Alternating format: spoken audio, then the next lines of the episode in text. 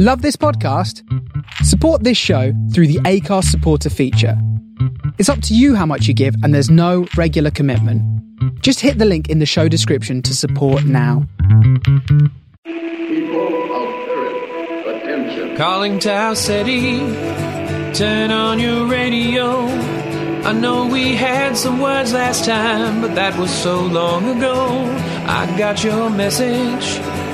It was a little harsh, you know. It's still a little hard for me to hear. Please take it slow. Welcome to Starship Sofa, part of the District of Wonders network, featuring tales to terrify and far-fetched fables. Everyone has a story in the District of Wonders. Come and find yours. I'm tuning in to your transmissions. I'm a moon and waiting to be found, and I'm building rockets. This is the Starship Sofa. Everybody, welcome. Hello and welcome to show 542. I am your host, Tony C. Smith. Hello, everyone. Hope everyone is fine and dandy. We have a story. Oh, have we got a story for you today? Before that, as you know, Patreon, we are now standing at 417. Yes, we up one notch there. Big thank you to Mary Douglas. Mary, what can I say? You are a star. Thank you so much indeed. So I've got no real gossip today. Just I've got a.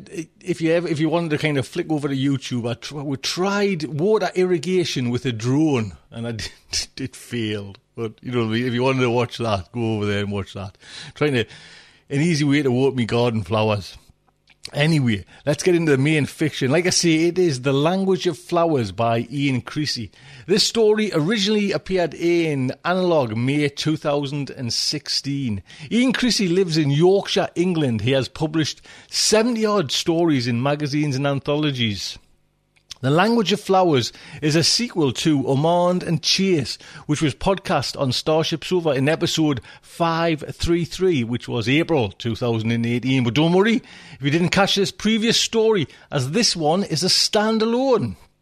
Now, this story as well is narrated by the good, the bad, and... well, no... where am I going with that one, Matt?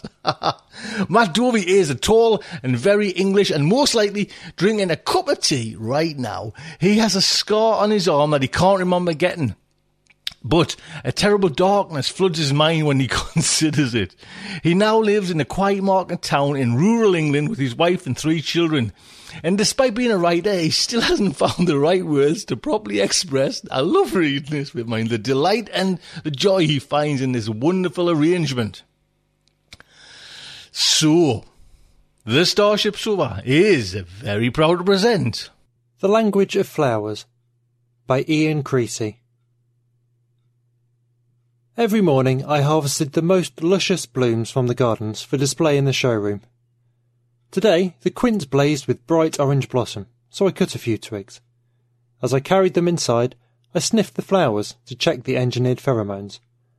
A wave of longing overtook me, a sudden urge to do something mischievous and subversive.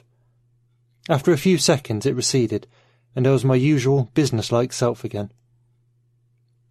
One side of the shop showcased the most popular plants from the Victorian Language of Flowers. I removed some fading poppies and installed the quince in their place. Then I replaced the old label, Poppy, Consolation, with a new sign that said, Quince, Temptation. The other side of the showroom displayed Harriet's custom flowers. We'd only been producing pheromone-enhanced plants for a year, and Harriet was already designing new flowers to convey new meanings. She said that life had become more complicated since the 19th century, so the flower language needed more words. Harriet wanted to stretch herself as an artist. I just wanted to sell enough plants to keep us afloat.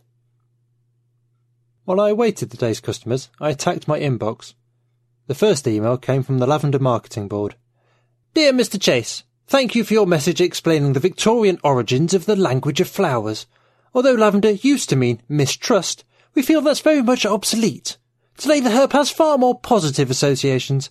We suggest that you rebrand lavender with an upbeat meaning, such as affection or prestige. Since I'd already received my tactful response, I replied, If you have a problem with the traditional vocabulary, I recommend that you invent a time machine and take it up with the Victorians directly. I looked up from my laptop when the first customer arrived, a young woman with large earrings in the shape of crescent moons. New visitors always pause just inside the doorway, overwhelmed by the scents from all the cut blooms and potted plants. Augmenting the flower's inherent odours, the pheromones add their own effects. Naturally, I only display flowers whose meanings are neutral or positive, certainly no lavender. I wouldn't make many sales if my clients got a whiff of mistrust at the till.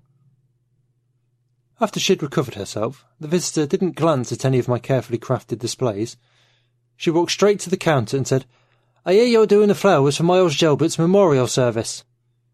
"Yes, we are." I delegated this task to the staff florist who handled routine work. "And it's all going to be in the language of flowers, is it?" Her body language was stiff, her expression tense. From her accent, I pegged her as local, either Devon or Cornwall. Harriet and I have lived here for 5 years, but we still sound like outsiders. "Our commission is in the language, because that's what we do," I replied. "I don't know if other flowers will come from elsewhere." She fell silent for a long moment, as though nerving herself up to something. "I'm Travis Chase," I said, to fill the pause. "Can I get you a tea or a coffee?" "I guess you're the Chase in Ormonde and Chase. Does that mean you make the flowers?" I smiled and shook my head. "Harriet Ormond does all the design work. She's in the greenhouse right now. But you do take commissions." "Yes, if it's something we can make. At the right price," I added to myself. She tapped her fingers on the counter with nervous energy. "I think I do need that coffee," she said. "I'm Vanessa Jalbert. Miles Jalbert was my grandfather." "I'm sorry for your loss," I said as I made drinks. We sat in the easy chairs by the window. "Not that much of a loss," Vanessa said. "He was a fucking racist asshole." I raised my eyebrows. "I presume that's not the official epitaph." "Probably not.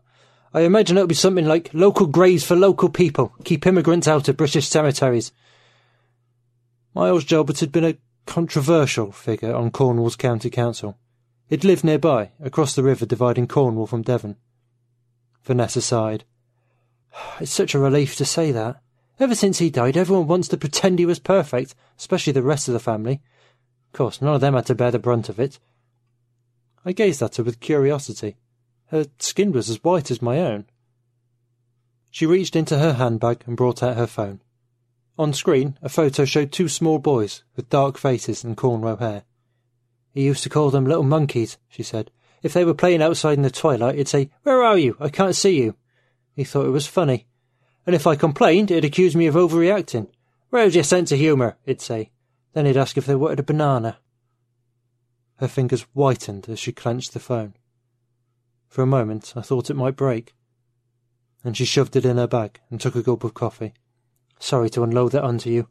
I guess you don't need every detail, but I just want you to know what he was like." "It sounds awful," I said. "I'm sorry you had to go through that." I sympathised.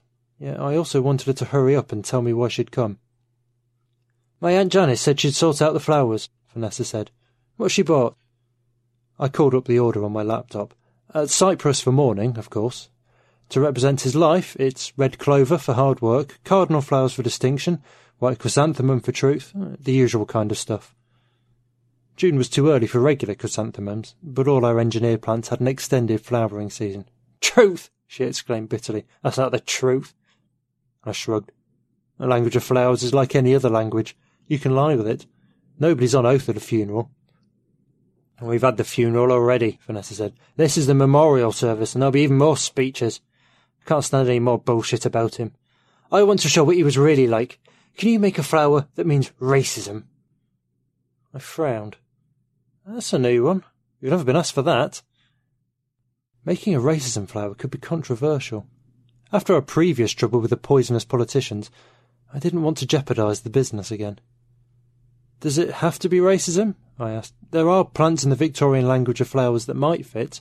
Basil for hatred, marigolds for cruelty." She shook her head.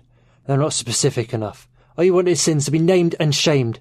If my sons are going to sit beside me while we listen to people talking about how wonderful he was, then I need to see a reminder of the truth." "It might put you in trouble with the family," I said. Vanessa shrugged. "I should have stood up to them a long time ago. This is my last chance. If I don't make a fuss about it now, then I'll hate myself for never fighting back. My family always said, hey, he's old, he doesn't mean anything by it, he just has a rotten sense of humour. But he did mean it. He hated outsiders. He was head of the Stannery League. Cornwall for the Cornish. I didn't have time to listen to her grandfather's life story. You don't need to justify yourself to me, I said. If someone buys red clover, I don't ask them to prove how industrious they are. And you'll do it? She asked eagerly. It'll be a rush job. I need to ask Harriet if she can fit it in. I paused. A new commission is more expensive than our regular stock. There's a lot of work involved in crafting the flower, installing the pheromone. Yeah, I understand, she interrupted. I can find the money. Ordinarily, I'd love to hear anyone say that. I'm a businessman, after all. And it wasn't so long since we'd almost gone bankrupt following our run-in with the austerity rebels. But as I watched Vanessa Jalbert stride out of the shop, stiff and full of tension, I couldn't help wondering whether this commission would really make her happy. While my assistant manned the showroom over lunch, I went to the kitchen and made sandwiches for Harriet. When she's deep into a pulmonics project, which is most of the time, she forgets to eat. She doesn't notice being hungry, or indeed anything else. If the apocalypse ever arrives, all you'll see afterward is a few cockroaches scuttling around, and Harriet in a smashed greenhouse, still busy tinkering with seeds. Carrying the sandwiches and a jug of iced fruit juice, I crossed the gardens via my summer route through the mint and buttercups, so I could inhale the pleasant odours of virtue and riches. I avoided the quince, because I knew which temptation would afflict me. I'd be tempted to abandon this commission without telling Harriet. The whole thing smelled of trouble, as strongly as if it had a tailored pheromone for danger. But I knew Harriet would want to take it on, and if I avoided telling her, then I'd regret it. One day I would catch a whiff of honesty and blurt out the truth. I opened the authorised personnel only gate at the end of the garden and saw Harriet through the glass walls of the experimental hothouse. Before entering, I paused to admire her profile as she leaned over a tray of seedlings. She wore a vivid turquoise T-shirt and she pinned a single bloom of white hollyhock into her hair. The interior was warm, humid and quiet. As the plants were too young to produce scent, I only smelled compost and the metallic tang of growth accelerants. I unfolded the visitor's chair, sat down, and shared out the sandwiches. Someone just asked us to make a flower that represents racism, I said. Harriet's eyes brightened with eagerness. Racism? That's a good challenge. I guess it should be an ugly flower. Probably white, the papery diseased-looking white that comes from having no pigment cells. And thorns. Or is that too obvious? Maybe no thorns. But a long, smooth stem, the kind where the flower flops over without support. She gestured with a soil-encrusted hand, while the words kept tumbling out. As for the smell, I can whip up a pheromone easily enough, a combination of hatred and pride and fear. But the scent will speak for itself. Words are too crude to describe what scent can evoke. How much time have we got? Just over 2 weeks. Harriet sagged back in her chair. That's annoying. I can't create a whole new flower in that time. I'll have to find some existing stock and implant the pheromone into it. A new plant needed time to germinate and grow, even with accelerants. Pheromone installation was easier, because all our plants had the same scent-emitting cells, designed to be infected by an engineered virus that delivered the odour's chemical specification. Any existing plant could be adapted as necessary. Harriet maintained a range of exotic flowers as a contingency for urgent requests. Only if we take the commission, I said. I'm worried about it. You're always worried. That's my job, I said. I'm the business manager. I need to keep us afloat. All right, said Harriet in a conciliatory tone. What are you worried about?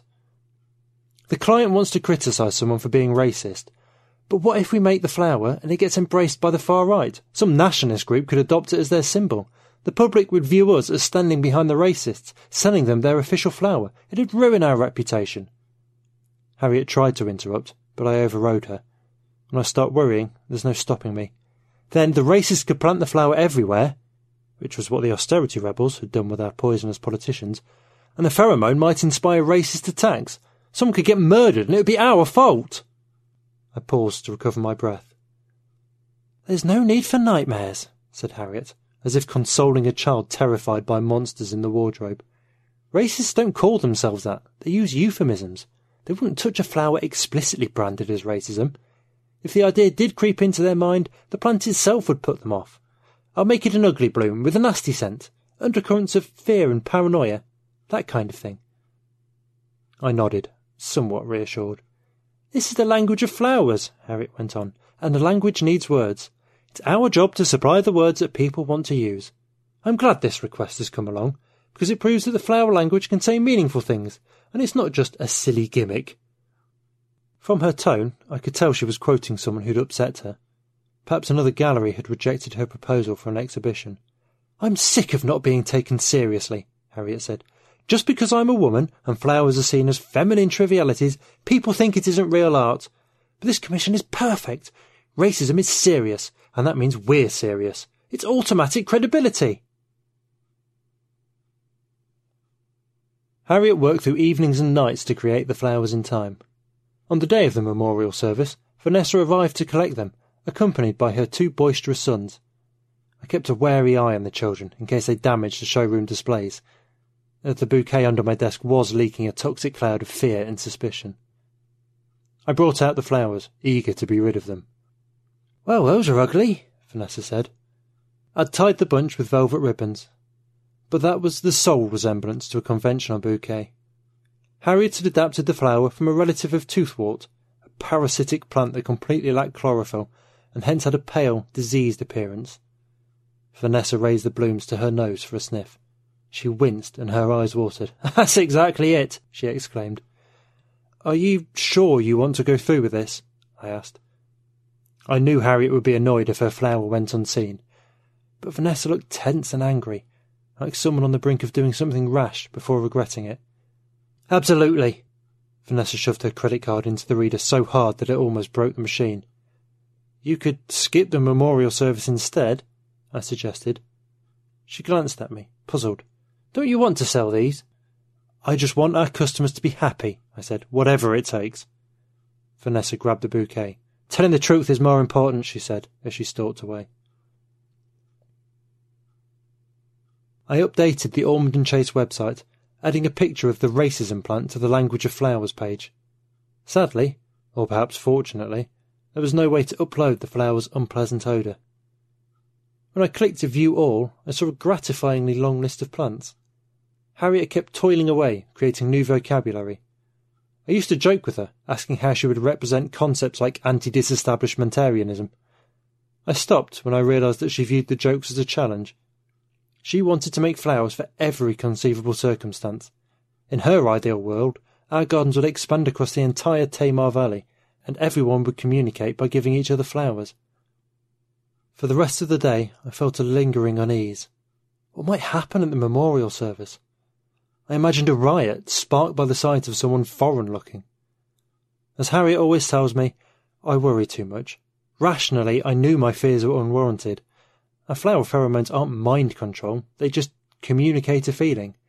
And the racism bouquet would be drowned out by all the other messages in the wreaths we'd supplied. Hard work, distinction, truth. Really, if anything was going to happen, it should be a mass outbreak of rectitude. Next morning the verbena was nearing its prime, so I harvested a few grey stems bedecked with tiny violet florets. Verbena means sensibility, which we use in our Austin bouquets. Sense and sensibility is a running joke. I always say that I'm sense and Harriet is sensibility. The Pride and Prejudice package barely sells. The pheromones aren't exactly must-haves.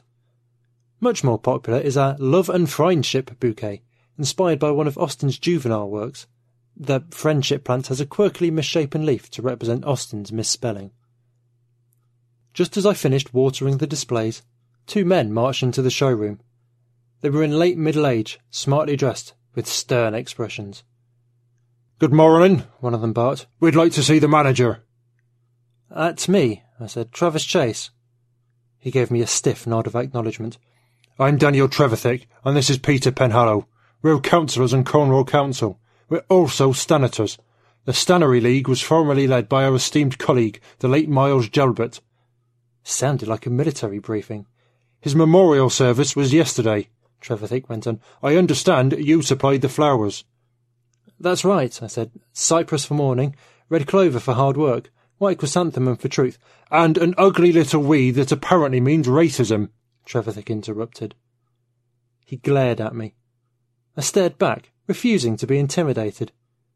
Trevithick was a monochrome palette, with a black moustache, grey-tinged beard, and severely cropped white hair. "It quite spoiled the day," Penhallow said, leaning on his walking stick. In other circumstances I would have invited the visitors to sit down, but I didn't like their attitude. "The flowers stood out for being so ugly. Everyone wondered what they were. Then someone found your website. We were all horrified. What a thing to say!" I imagined Vanessa Jalbert smiling amid the commotion. "Some of us wanted to get rid of the flowers," said Penhallow, "but we were overruled." "It would have drawn even more attention to them," Trevithick told him impatiently. He turned to me. "Those flowers should never have been there in the first place. They were completely inappropriate." "They were commissioned," I said. "It's not my place to decide what people can and can't say." "Your language is full of left-wing bias," Trevithick bellowed. "Miles wasn't a racist, he was a patriot, but your website doesn't list anything for patriotism." "I'm not left-wing," I said, offended. "I run a business. I'm trying to turn a profit. Patriotism isn't in stock because no one's asked for it." We hadn't yet engineered every single plant in the traditional Victorian vocabulary. "If you want to commission it, I'd be very happy to take your order." "That's not what we came for," Trevithick snapped.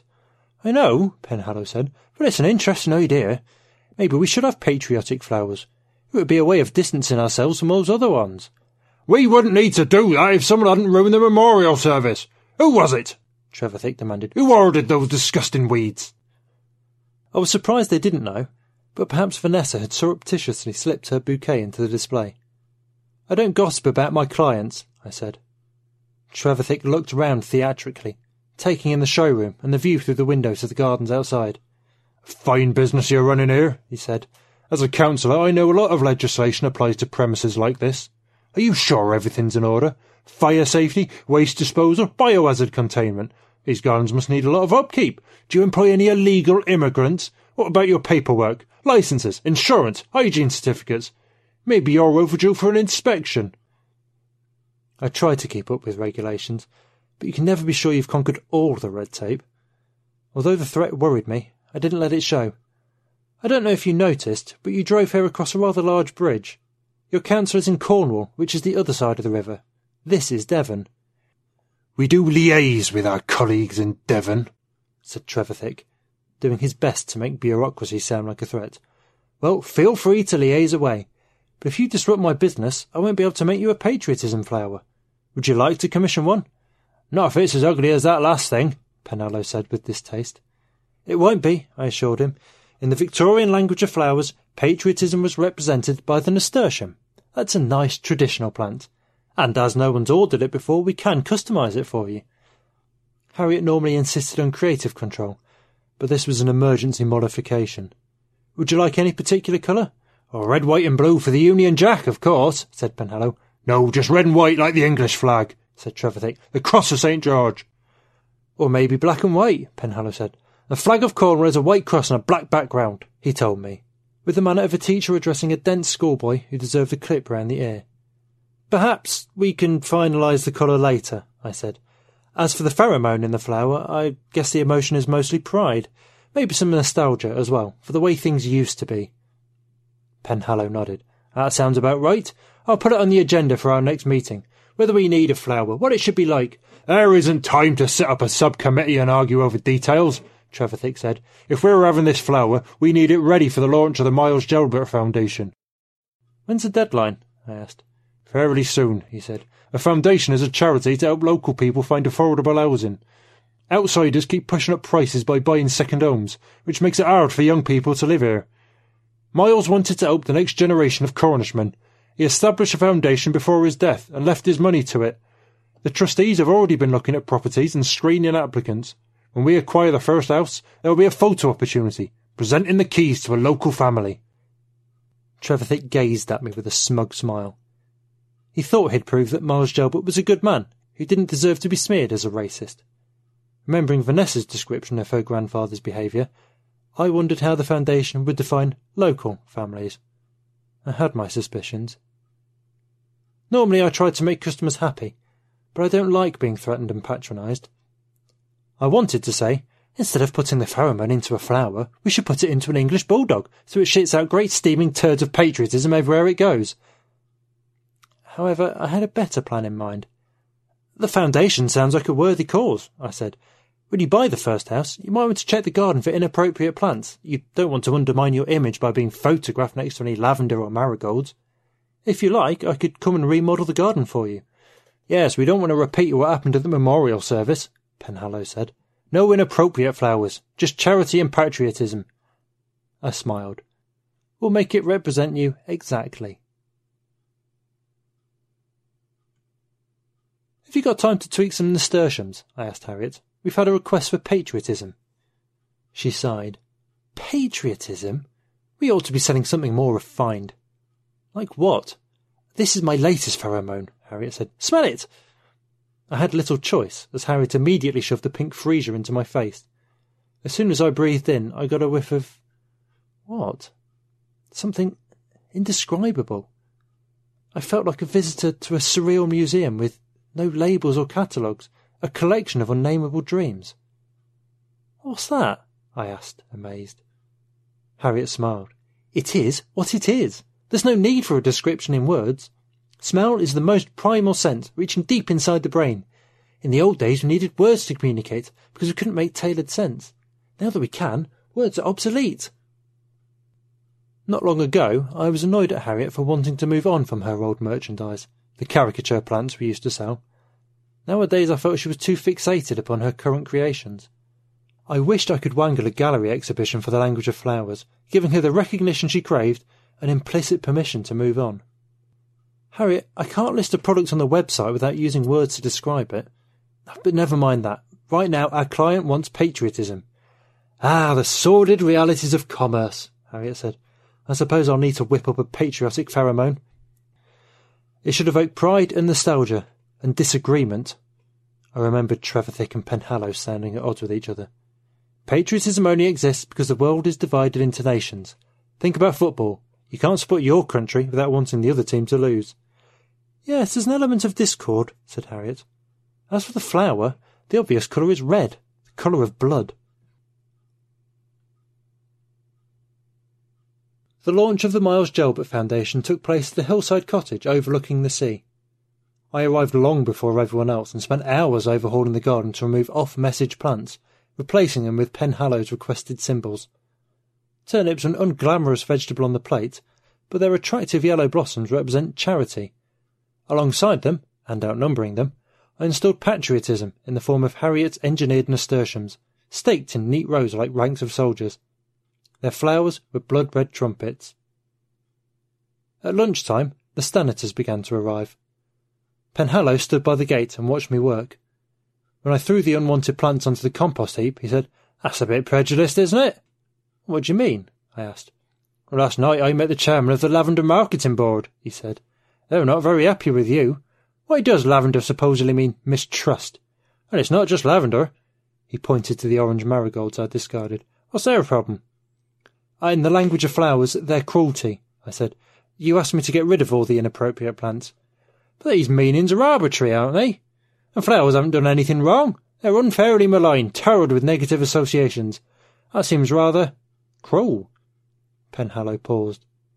"One might even call it racist." I laughed. "Racism against plants? That's absurd." "Maybe so, maybe not. Racism is a toxic accusation, no matter how absurd. Mud will stick to anyone." His cheeks flushed with anger. "Miles was a good friend of mine, and his memorial service was ruined. Today's launch needs to run perfectly. If your flowers create the slightest disturbance, there will be consequences. Let's see how you like it when you're the evil racist. The Lavender Marketing Board are right behind me." "There's nothing here except what you asked for," I said, striving to remain calm. "Now, if you'll excuse me, I've been working all morning, so I need to go and freshen up." Before he could reply, I walked away. I slipped through the cottage's back door and headed for the bathroom to take a shower. The refreshing sting of hot water soothed my tired muscles and washed away the garden grime. As I showered, I contemplated Penhallow's ultimatum. I understood his desire to commemorate his friend and whitewash Jalbert's reputation, but he'd taken the wrong tack. This was the second time the Stannators had resorted to threat, and it wasn't growing on me. I resolved to continue with my scheme. Back in the garden, the sun was warm, almost stifling. No wind shook the plants. The nasturtium's honey-like scent lingered in the air, overpowering any hint of salt from the ocean below. The lawn had acquired a row of lightweight folding tables, ready for the buffet. I added a nasturtium at every place setting. I still had a few flowers left, and I wanted to use them all, so I popped back into the cottage to look for a vase. In the lounge, which badly needed new carpet and wallpaper, I bumped into Vanessa Jalbert. "Oh, hello," I said. "I just met Penhallow. I should warn you he's still angry about the memorial service." "Oh, they've guessed it was me," she said. "That's why I'm hiding her for the time being. I'll come out when they begin the speeches." "You planning another protest?" I asked. "No, I already made my point. My grandfather is dead. I can't alter what he did, and neither can he. I always hoped that one day he might change, might realise how hurtful he was, maybe even apologise." Vanessa took a deep breath and sighed. "I was dreaming, I guess. But while he was alive, there was always a faint chance. Now there's no chance at all. So I've got to put that behind me and move forward. I still have to deal with the rest of the family. That would be easier if we tried to forget old grudges. I came along today to make a fresh start." She wore an expression of grim determination. "I think you're doing the right thing. Not that my opinion counts. It's not my place to tell you how to deal with this. But I have an idea for something you could do, if you wanted." I paused until she gestured me to continue. "After their speeches, maybe you could step up and say a few words yourself. They'll expect you to denounce him, but you can rise above that, take the moral high ground. Be gracious, if you can bear it, and maybe they'll show who they really are." I wanted to reassure her that she would still see the Stannards' noxious attitudes challenged, but I wasn't sure if my plan would work, so only hinted rather than promised. Vanessa nodded slowly. "I've been wondering whether I should speak. Say something nice, you reckon? I'll see if I can think of anything. It might take me a while." "Then I'll leave you to it," I said. I found a vase in the kitchen and filled it with water. I put the last of the nasturtiums inside, then placed it as a centrepiece on the buffet table. A clutch of people stood on the lawn. Jalbert's family and a few Stannery League bigwigs. I was pleased to meet a journalist from the local paper. Susanna Munro had copper hair, thick-framed glasses and a Scottish accent. She looked very young to be so far from home. I suppose aspiring journalists, like anyone else, have to start somewhere. On the cottage's front doorstep, Trevithick began his speech. "Local houses for local people," he declaimed. "Miles Jalbert devoted his life to serving Cornwall, standing up for Cornish folk, bringing our communities together, fighting the outsiders who want to destroy our way of life." More of this followed. Much more. Eventually Trevithick produced a shiny set of keys from his pocket. "On behalf of the Miles Jalbert Foundation, I'm delighted to present the first, but not the last, affordable local house to a deserving local family." The new owner stepped forward to receive the keys, grinning in delight. A brawny fisherman and his Gothic girlfriend, they held hands rather touchingly as they each expressed their gratitude. I noticed that they were both white. The onlookers applauded, while Trevithick gazed benevolently down from the doorstep like an ancient feudal landlord receiving homage from forelock-tugging peasants. The crowd began drifting towards a buffet. A high-pitched voice cried, "Wait a moment!" Vanessa Jalbert approached the doorstep. Trevithick glared at her, but stood aside. "I'm Miles Jalbert's granddaughter," she said, "and I just want to add a few words. I guess most of you came to the memorial service. You might have seen some strange flowers, which caused a lot of fuss. I was the one who ordered those flowers." "Shame on you!" someone shouted. Ignoring this, Vanessa continued. "I was upset at the way everyone kept talking about my grandfather, as though he was some kind of saint. I knew he wasn't, so I brought the flowers as a silent protest. But it was the wrong day to do that, and I want to apologise. Today we've all seen Miles Jalbert at his best. He cared about people, and he cared about Cornwall. Here are some new flowers, showing what the Stannery League stand for." She bent down and plucked a nasturtium from the nearest flower bed. Brandishing it like a sword, she said, "This is what my grandfather believed in. Patriotism!" Applause broke out. Unlike Trevithick, she didn't stay to milk it. She immediately scurried away, avoiding everyone's gaze, and only stopped walking when she almost crashed into the garden fence. Throughout all this I'd stood at the back of the crowd, out of everyone's way, since I was only the gardener. Vanessa ended up next to me. "That was brave," I said quietly. She shrugged. "I remembered you telling me that the language of flowers is like any other language. You can lie with it." Vanessa threw the nasturtium onto the compost heap, as though flinging away garbage. Although she didn't say it, I reckon she'd apologise to show that it was possible, and prove herself a better person than her grandfather. "Let's get a bite to eat," I said. We sat near the end of the table, tucking into crab sandwiches, followed by scones with Cornish clotted cream. At each place setting, a blood-red nasturtium contrasted vividly with the white tablecloth. A few of the Stannators had pinned nasturtiums into their blazers, which they wore despite the heat. The scent of the flowers mingled with the smell of the food. All the patriotism plants throughout the garden, in flower beds, vases, and buttonholes, were slowly wafting their pheromones into people's noses. Bottles of wine and Pimm's kept arriving. I accepted a glass of Pimm's and lemonade, accessorised with strawberries and a sprig of mint. Strawberries mean perfect excellence, and mint means virtue, but I was hoping to see the opposite. I waited for a pause in conversation, and addressed the table. "Do you reckon we'll ever see an independent Cornwall?" "Not in my lifetime," Penhallow said. "Still, we keep the customs alive, keep the language alive." "Those of us who can be bothered to learn the language," said another Stanator. He drained his Pimm's, slammed the glass on the table, and exclaimed, "Jägerstar!" "Bless you," someone else said, with a mischievous tone. "The language is a side issue," said Trevithick. "Even independence is a side issue. What matters is self-determination, controlling our own lives. The label is irrelevant. We just need to resist the meddling outsiders, wherever they come from." He shot piercing glances at his fellow diners, as though one of us might be a foreign spy. Hearing this discussion, the journalist dragged her chair closer. "Which outsiders are you thinking of?" she asked. "Europe," he said with disgust. "Fishing quotas and God knows what else. Even after Brexit, we still haven't freed ourselves from all their barmy regulations."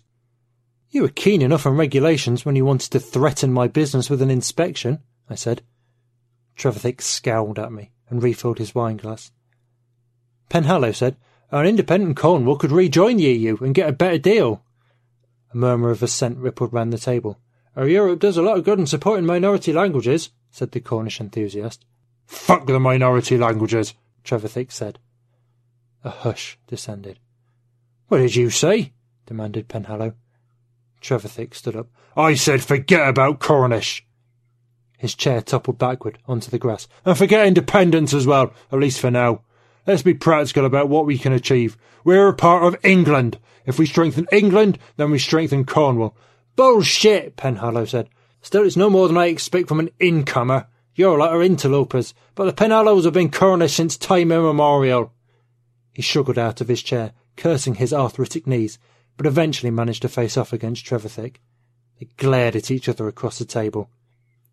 Trevithick said, "That's rich. Your mother was Welsh." "It's all Celtic," Penhallow exclaimed. "There's really no such thing as a Celt," said the Cornish speaker, grinning. "Don't you start that again," Penhallow said. "Look, it's all very simple," said the fisherman and proud new homeowner. "In golf, in the Ryder Cup, we support Europe. At the Olympics, we support Great Britain. For rugby, we support England. At cricket, we support Cornwall, reigning minor counties champions." He paused for cheers and continued. "And in football, we support Truro or Tottenham, but definitely not Plymouth." More cheers and jeers erupted. Plymouth is in Devon. There aren't any league clubs in Cornwall. Penhallow shuffled round the table until he stood directly in front of Trevithick. Jabbing his walking stick, he demanded, "Who do you support?" "At football, England," Trevithick said. "It's not as if Cornwall could ever qualify for the World Cup. It would be thrashed 8-0 by San Marino." "Oh, I think we're capable of giving San Marino a game," said Penhallow. "Maybe we could even take on Luxembourg or Liechtenstein. What do you reckon, lads?" He glanced over his shoulder for support and waved his stick as though whipping up a crowd. "Stop poking that stick at me!" Trevithick grabbed the walking stick and yanked it out of Penhallow's grasp. "Give it back, you traitor!" Penhallow barged forward, shoving Trevithick. A scuffle developed. The other Stannators waded in. I glanced towards Susanna Munro. The journalist watched intently, her head motionless so that her glasses could record the scene. She didn't take her gaze off the melee until it fizzled out with cries of, "Ow, mind my hip, I've just had that replaced!" Susanna grinned with the glee of a journalist discovering a spicier story than the anodyne charity event she'd expected. She reached for a nasturtium from the centrepiece vase and sniffed it. "Powerful stuff," she commented. "Patriotism sends people to war. A scent needs to be powerful to evoke that," I said. "But this particular plant is only a single word, and there's a whole language of flowers. I have a floristry business just across the Tamar. Is that in your beat?" "As if there's a story," Susanna said. "I'm sure there is. I'd be happy to show you around the gardens. I'll see what we have for journalists. Maybe some truth and tenacity and controversy. Harriet designs all the plants. She'd love to talk to someone who'll take her seriously." We exchanged business cards. "I don't think anyone will take the Stannery League seriously when all this gets out," Vanessa said, smiling. "I'm glad I came." She pointed to the flowers and winked at me. A complicit glance flashed between us. "It's certainly been, shall we say," I dropped my voice to a whisper, "a banana skin for them." I was glad she'd had the sense not to be too specific out loud, in case the Stanniters overheard us. They couldn't prove sabotage. I'd supplied exactly what they claimed to represent, and they'd showed how they lived up to it. They were responsible for their own behaviour, but if Penhallow subsequently blamed me and started a smear campaign accusing us of racism against lavender and marigolds, then I'd fight back. I'd point out that I hadn't created the traditional meanings. They came from the Victorian era. Of course, the Victorians were notorious racists. We'd need to acknowledge that. Maybe we could preempt the issue by raising it ourselves. Harriet had been trying to set up a gallery exhibition of her work, but snooty curators had dismissed her art as mere gimmickry. If we link the language of flowers to the Victorian mindset of racism and sexism, that should provide enough intellectual credibility for a gallery show. Harriet would be delighted. And so would I. Every exhibition needs a gift shop. If all else failed, we could abandon the whole product line and create something new. We'd done it before, we could do it again. Meanwhile, the Stanniters, remembering that a journalist was present, had smoothed over their little spat, or pretended to. Now they all stood in a circle, raising their glasses in a toast. "Cornwall! Cornwall!"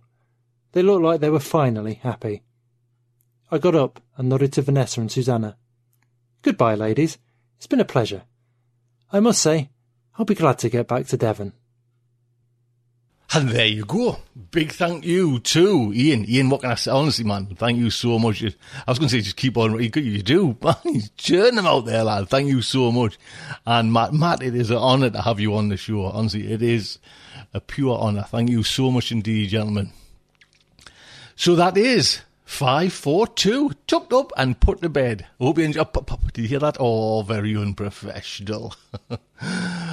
Look after yourselves, and until next week, just like I say, good night from me. This presentation has been brought to you by the District of Wonders Network, dedicated to podcasting the finest genre fiction. You can learn more about the District of Wonders and their many literary productions at their website, www.districtofwonders.com. Thank you for listening.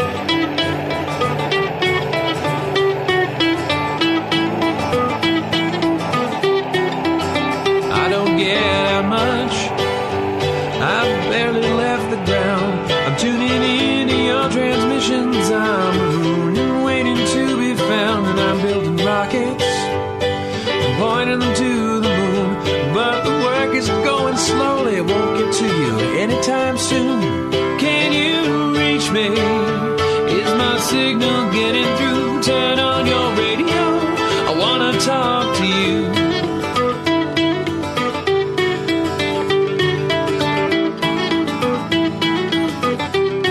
This signal's going light speed. By the time I get my say, I might already be on to you and on my way. But you're so far from here. At best I'm moving slow, so I'm waiting on your call at home with nowhere to go. Can you reach me? Is my signal getting through? Turn on your radio. I wanna talk to you. I wanna talk to you.